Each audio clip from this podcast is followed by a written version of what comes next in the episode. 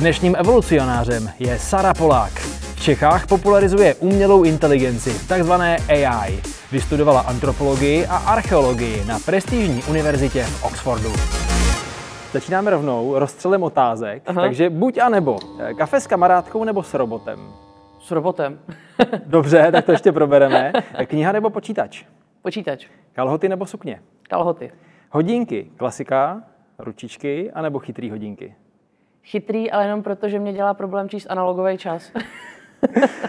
Líp si popovídáš s vědcem anebo s umělcem? Oni jsou dost podobní, ale asi s vědcem. Rozum nebo štěstí? Štěstí. Alkohol nebo abstinence? Alkohol, maminko, neposlouchej. Cestovala by si časem radši do minulosti nebo do budoucnosti? Do minulosti. Brýle, sluneční anebo ty pro virtuální realitu? Ty jo, sluneční vypadají líp. Jako. Rozhodně. Evoluce nebo revoluce? Revoluce. OK, tak eh, tu tvoji evoluční cestu pro tu revoluci, ale vezmeme eh, celkem od toho základu. Protože eh, tady už padlo, že jsi vlastně někdo, kdo se snaží v Čechách spopularizovat umělou inteligenci. Já bych to přirovnal za sebe z toho svého pohledu, že to zní něco jako někde v NASA je cosi, co se na nás září, my se toho bojíme, máme k tomu hmm. odpor, ale přitom ta realita je, že to vlastně žijeme v tom denním eh, životě a ani nevíme, že to takhle žijeme, že to je to něco, co eh, ty máš eh, v tom svém duchu potřebu popularizovat. Ale když bys to nazvala ty za sebe, co je umělá inteligence? No, já vám takovou metaforu pro to používám, ne, jako snad mě možná nějaký AI věci jako za to zabijou a že je to moc jako jednoduchý, ale mlejnek na maso. E, že vlastně prostě máte nějaký vstupní data, máte nějaký algoritmus, který to přechroustá a máte nějaký výstupní data, to je prostě mletý maso. A občas se stane, jako že máte to mletý maso a potřebujete zjistit, jestli je to z hovězího nebo z vepřového, to je, když máte hrozně moc dat a potřebujete v tom najít jako nějakou strukturu, ale ve finále je to prostě statistika na steroidech. Um, takže ten mlejnek na maso je takový pro mě dobrý příměr. No. Takže začneme teda umělou inteligenci mlety masem mě nenapadlo, to se přiznávám. Ale aby jsme to teda lidu přiblížili úplně jako reálně, tak jak to je. To znamená, je to teda nějaký jako přepočet dat, které jsou důležitý pro rozvoj té společnosti? Dá se to tak říct, vlastně, jak když jsem začínala v technologické sféře někdy v 2014, tak hrozně jeli big data. Jo? Jako hlavně mít co nejvíc dat, to je super, všichni si poměřovali databáze a tak.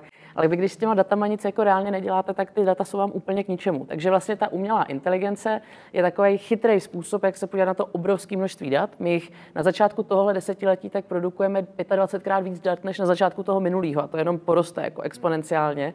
Takže nám to pomáhá prostě získat vhled do, do těch dat, které už máme. No. Já se bojím jedné věci, že my máme vlastně geniální téma, geniálního hosta, ale mohl by se nám ten posluchač jakoby utopit v tom, v tom tématu, že to je moc, moc těžký. Jak by se dala nazvat jinak umělá inteligence?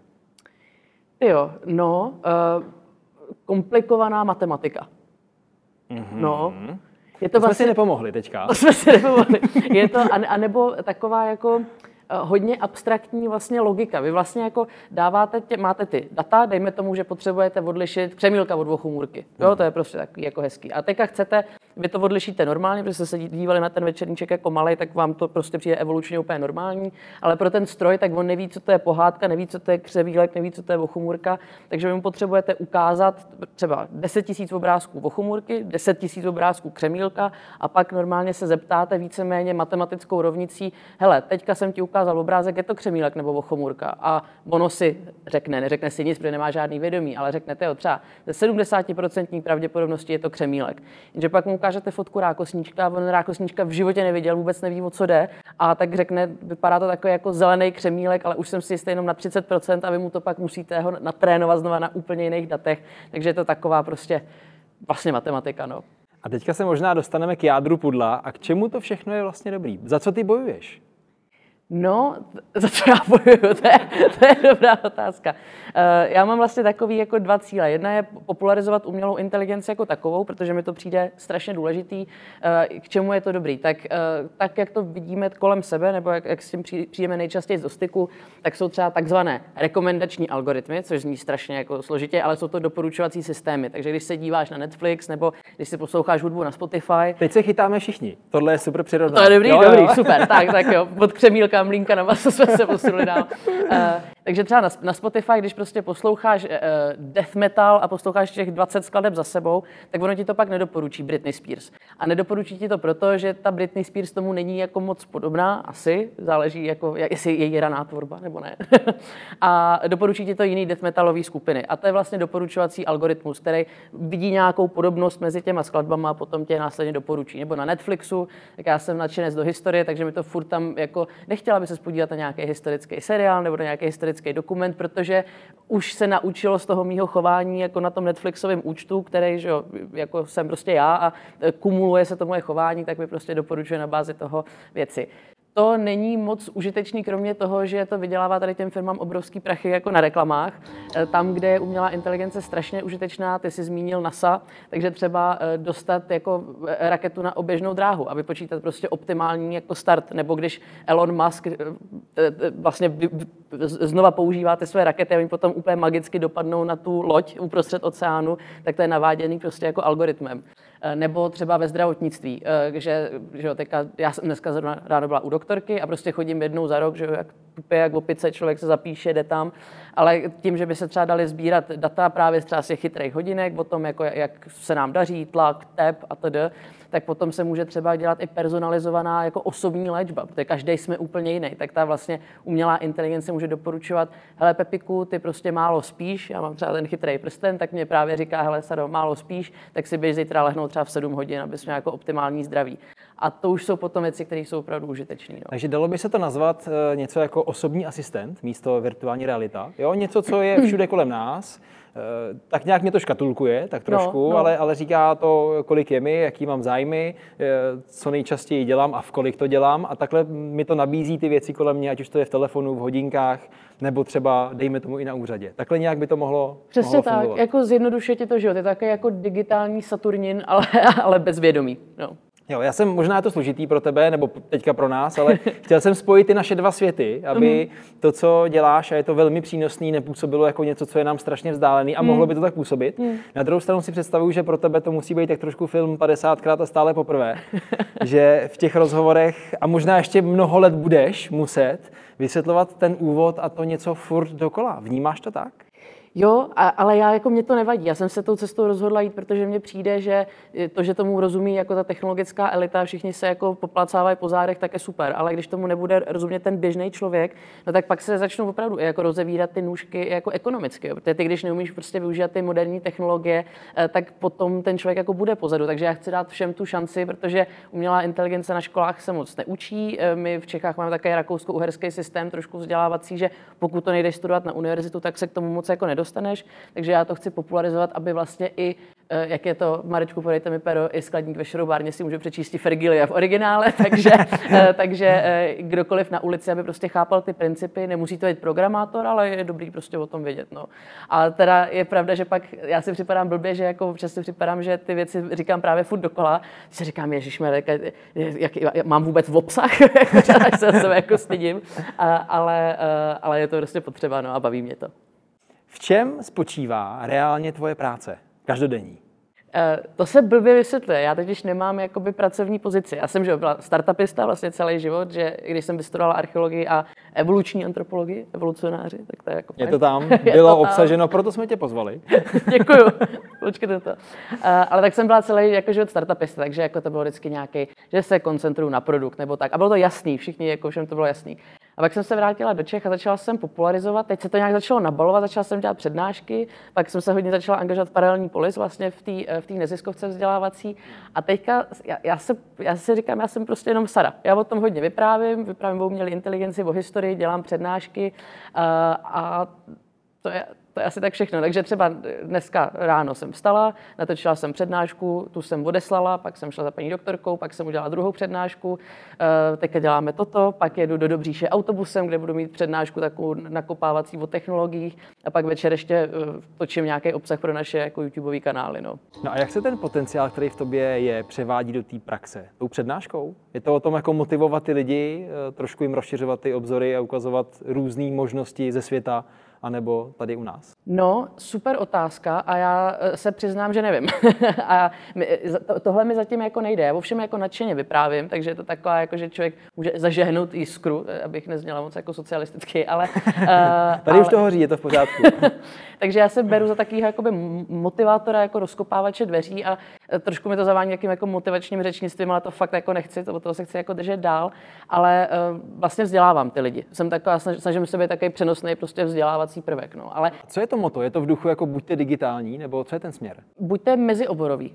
Právě kvůli té evoluci. E, jakože jako evolučně, tak ty druhy, které vždycky přežili, nebo co se jako nějak uměli, jako, tak byly ty, co se uměli přizpůsobit.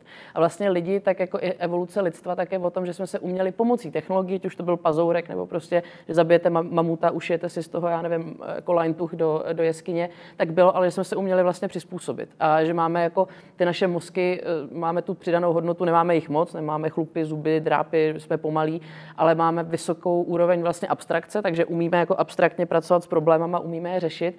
A mně přijde, že právě to teďka ty lidi trošku ztráce, že jsou strašně specializovaní jako v té společnosti, právě jako na velmi konkrétní obor, velmi konkrétní práci, ale teďka my žijeme v totálním chaosu, že prostě Ukrajina, covid, prostě nic není daný eh, a eh, tak tím pádem jako ty lidi musí být připravení jakoby jednat rychle, evolučně, adaptibilně a to já se vlastně snažím přinášet tím, že já hrozně propaguju mezioborovost. To je pro mě jako důležité. Já snažím se to ukázat už jenom tím, že archeolog pracuje v umělé inteligenci. No. mm-hmm.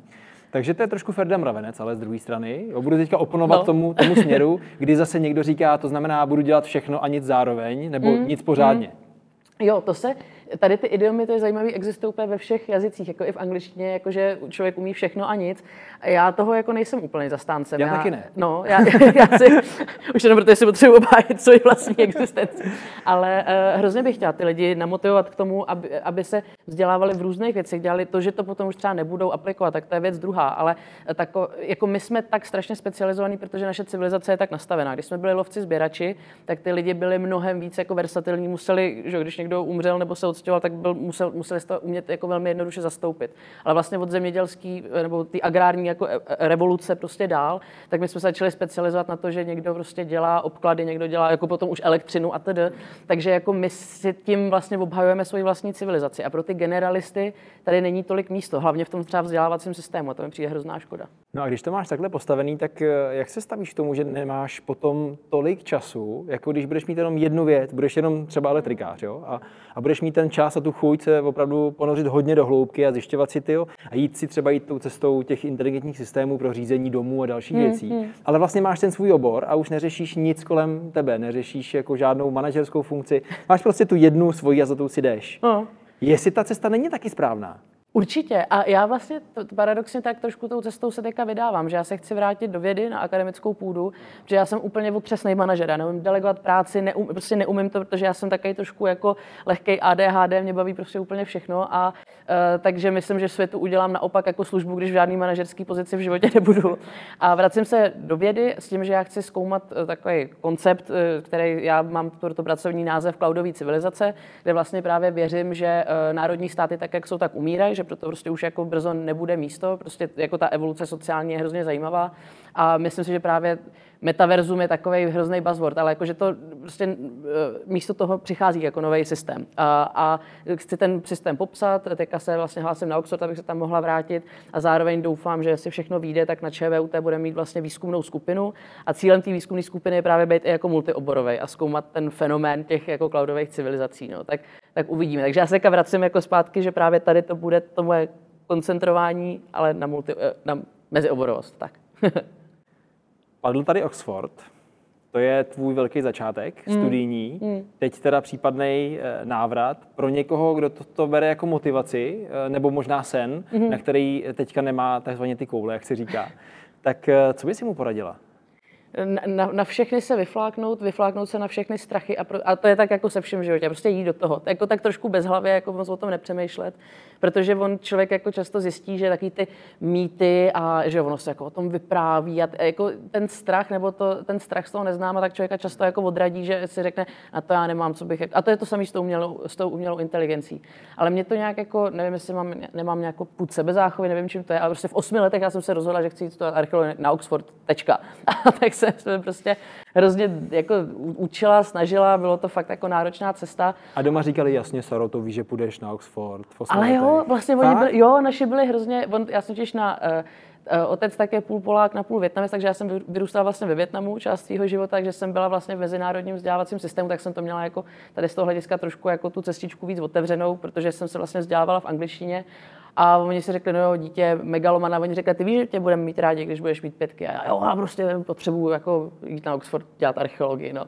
A eh, ono, když je člověk jako zarytý jak bulldog a za něčím si jde dostatečně dlouho, tak ono to prostě dopadne. Takže hmm. nebát se a jít do toho a ono dá tomu 110%, jak říkají ty speakři motivační a ono to bude dobrý. Ty jsi tam teda odlítala v kolika? V 18 letech? Já jsem v 17. 17. No, no, no. Já jsem vlastně odmaturovala uh, v 17 a jako hned jsem šla vlastně na Oxford a bylo to super, mě to úplně změnilo život, to byla pecka. Já jsem na té střední, tak já, já jsem jako měla hodně kroužků, jako šerm, symfoniák a tak a to bylo super, ale jako na té střední jsem úplně jako neměla kamarády, hrozně mě bavilo jako se učit, prostě jako, jako dějepis. A na tom Oxfordu se to se, se úplně změnilo, protože tam byli všichni úplně stejný magoři jako já, protože tam ani nevydržíš to studium, pokud to fakt jako nemiluješ. A ještě jak ta, ten ročník té archeologie nás tam bylo jenom 20, takže fakt jsme byli všichni jak jako rodina a bylo to skvělé. Bylo to fakt skvělý. Asi není úplně vhodný uh, srovnávat střední školu nebo Gimple s vejškou, ať je to jakákoliv, ale tady trošku to srovnání se nabízí. Když by si srovnala ty české podmínky studia a ty zahraniční na Oxfordu, já ne, nevím, jako nemůžu, nemůžu to úplně porovnat, já jsem vlastně tím českým systémem jako nikdy neprošla, ale takhle tak, jak jsem třeba jako na, na FITu, na ČVUT, tak tam, jak tam se pokoušíme o tu výzkumnou skupinu a jak jako vidím, jak to tam funguje, eh, tak my tady máme fakt neuvěřitelný lidi a taky správný jako pankáče, že tady jako padají fakt jako dobrý nápady v té akademické sféře, že třeba oproti tomu, tak paradoxně ten Londýn byl jako docela nuda. Jako tady jsou fakt ty jak jako inovativní, taky prostě ty zlatý český ručičky, jako nevím, čím to je.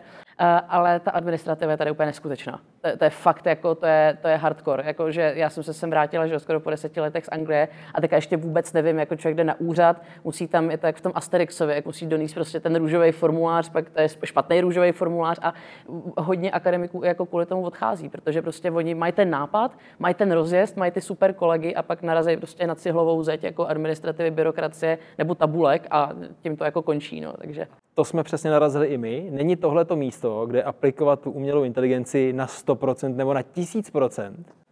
Úplně, jak se to uzavírá ten kruh. Jo. tak to mám nejradši. Jo. Přesně tak, jako třeba Estonsko, tak estonská státní zpráva třeba, tak je úplný vzor tady v tom, že tam pokud jste neumřel, no, tak to už si nikam nedojdete, nenarodil se, nebo se nerozvádíte, nebo neženíte, tak nemusíte vůbec na úřad, že tam prostě máte jako, my taky máme nějaký takový portál občana, jo, ale nebo třeba ty naše datové schránky. Tak když to bylo jako poprvé, co se ukázala datová schránka, tak jsme byli jako první na světě, super, a od té doby se to ale neaktualizovalo, takže prostě my teďka máme systém jak z roku 1995, eh, stejně si musíte dojít ještě na poštu, abyste si změnil heslo, když ho zapomenete, takže jsme na tom jako fakt blbě a tam myslím, že by nám to jako strašně pomohlo i vlastně tomu podnikatelskému prostředí a slyším to ode všať úplně. A já se ptám za všechny, co nás sledujou, co pro to od zítra Sara Polák udělá? no, Dobrá otázka. No. Já jsem se pokoušela uh, jít cestou, jako že jsem byla na všech možných hackathonech, kde jsme vymýšleli různé řešení, nebo kde jsem prostě chodila na různé jako meetingy, já nevím, s hospodářskou komorou a tam jsem jim o tom plameně vyprávěla.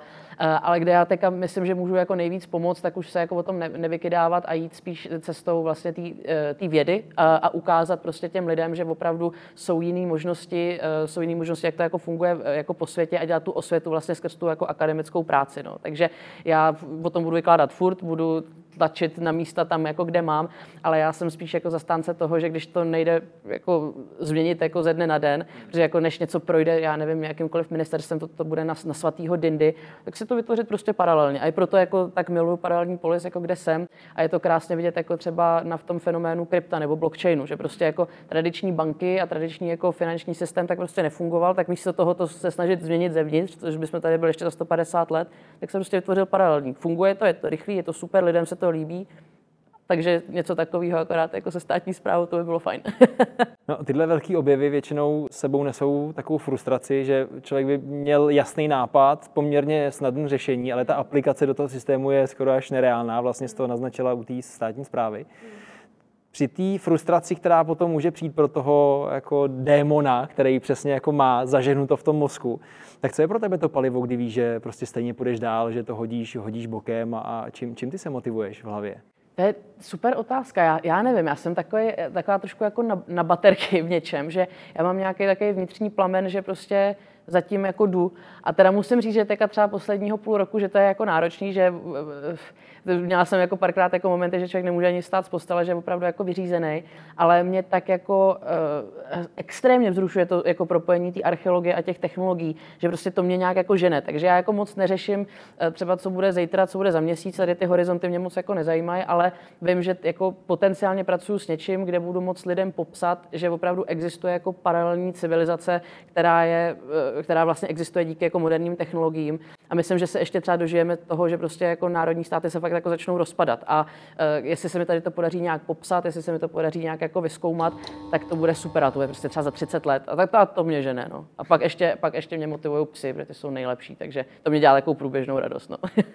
Eh, člověka asi může napadnout, jak funguje ten tvůj svět, eh, protože většina lidí chodí klasicky do práce nebo podniká, budují si takovou sféru kolem sebe. Ty teda seš v principu zaměstnaná v rámci teda fakulty, a v rámci nějakého vývoje vždycky toho daného konkrétního oboru. Jo, přesně tak. Já, já vlastně jsem eh, teďka, že mám částečný úvazek jako na ČVUT, což je super, tak tam točíme různé věci a tak. Uh, vlastně mentální kapacitu tak asi nejvíc věnuju právě do paralelní polis, to je neziskovka, takže já tam jako nej, nejsem zaměstnaná, ale jako to mě strašně jako akademicky jako žene dopředu a to je, to je fakt skvělý. A, ale jinak já jsem vlastně tak jako sama na sebe. No. Ale je to samozřejmě problém, protože takový to vodit si na dovolenou nebo tak to prostě neexistuje. No. A už teďka se začínáme jako dostávat jako do situace, že taky člověk jako přemýšlí o rodině, o dětech a tak. A když jako už jsem potom 15 hodin denně jako na telefonu a mám tam, já mám to asi 10 gmailových účtů, jo. už to jako začíná být trošku jako neúnosný, tak teďka jsem v takové jako fázi životní, že si říkám, hele, prostě to taky bez mě nezblázní, takže jako spíš se snažím jako si ubírat a trošku si ten čas jako na sebe dělat taky a tak. Tak ty e-maily, tak to sjednotíš, ne? Info Tam to bude chodit všechno. těch 800, to, už je, to, bude, to bude v pohodě. Ale když se podíváme trošku do budoucnosti, mm. tak kde ty vidíš ten náš denní režim eh, třeba za 20 let? Protože eh, já když si vemu, když jsem chodil do kina na filmy, které byly aspoň trochu sci-fi, tak tam auta v podstatě lítaly a byly elektrický a, a lidi si posílali nějaké jako virtuální bubliny. A my v tom teďka reálně, třeba po těch 15 letech, už trochu žijeme žijeme. Tak když se podíváš ty teďka na těch dalších 15-20 let, kde nás vidíš? Eh, já si jako, to je takový věštění z křišťálové koule, já jako nechci úplně tady fantasmagorovat, ale co si myslím, že se změní náš přístup jako ke konceptu volného času. Že to, že my prostě chodíme do práce, že máme víkendy, to je taková záležitost posledních třeba 150 let, prostě od industriální revoluce. Je spousta akademiků, co to vlastně popisuje. Jedna z největších věcí, co se teďka řeší, tak je vlastně, jaký efekt na volný čas bude mít umělá inteligence. Protože když se automatizuje třeba 80% práce, což je super, já nechci dělat repetitivní blbosti, protože prostě nechci, jako mám, radši bych napsal román místo toho třeba. Eh, no ale samozřejmě tady ty repetitivní věci tak jako živějí obrovskou část společnosti. Ale to není problém umělé inteligence, to je potom problém jako těch HR eh, eh, departmentů a tady těch lidí, kteří neřeknou, hele, my tady prostě pana Františka Vomáčka, tak my ho přeškolíme, nebo mu, co, co proč by nepracoval jeden, jeden den v týdnu. To ne, to my ho radši vyhodíme potom a pan potom František Vomáčka nemůže uživit rodinu. Takže tady toho se trošku bojím, ale myslím si, že určitě se dostaneme do situace, kde jako chodit do práce každý den, že to bude pohlíženo jako úplně groteskní groteskní záležitost, že si budeme budem mnohem víc jako páni toho, vlastně, toho svého vlastního času, vyvstanou úplně nový řemesla, úplně nový práce a já vlastně doufám, že ty lidi si jako začnou třeba ten život jako žít, že to nebude, že prostě člověk pracuje 40 let a pak dostane zlatý hodinky a pak umře, ale že prostě bude mít ten čas plnit si ty sny, bude mít čas jako trávit s tou rodinou a tak, takže v to pevně doufám. No si řekla úplně jako zbožnou větu. Jo. Pro mě to přirovnání přesně toho, že člověk 40 let maká, hmm. fakt jako dře nemá ten čas, vždycky no. říká, já nemůžu, já jsem v práci, já nemůžu, já no. jsem v práci, pak dostane zlatý hodinky a umře, to je jako, no. si myslím, že v tom bylo hodně, teda to jako za mě musím říct, že to jsem fakt ohodnotil uh, velmi, velmi kladně. Nicméně, uh, ty si myslíš, že máš tu cestu toho šťastnějšího života uh, bez, bez těch 40 let a těch zlatých hodinek? Bude to náročný určitě, jako člověk, že jo, jako co, co, co ti budu vykládat, jako být živnostník, jako není jednoduchý, člověk se klepe od faktury k, jako k faktuře. ale ale jako, jako, jako stojíme to za to, jako nechtěla bych dělat nic jiného a jako věřím, že to nějaký jako přínos bude a minimálně jako, že třeba vychovám své děti jednou tak, jako aby oni potom mohli mít třeba jako spokojenější život. Takže jako mě to dává obrovský smysl a já spíš jako chci jenom namotivovat ty lidi, že ono to jde. Ono, ono, to, ono to fakt jde, občas je to jako dřina, ale jde to a vyplatí se to a potom je člověk takový jako svobodnější. A jako za mě mm, nejdůležitější životní hodnota je nějaká jako neskorumpovatelnost a jako svoboda a to se snažíme jako žít a občas je to sakra náročný, protože jako občas urvat si tu svobodu tak jako stojí strašně moc sil, ale stojí to za to. No. Držím palce a moc díky, že jsi přišla. Děkuji za pozvání. byla Sara Polák.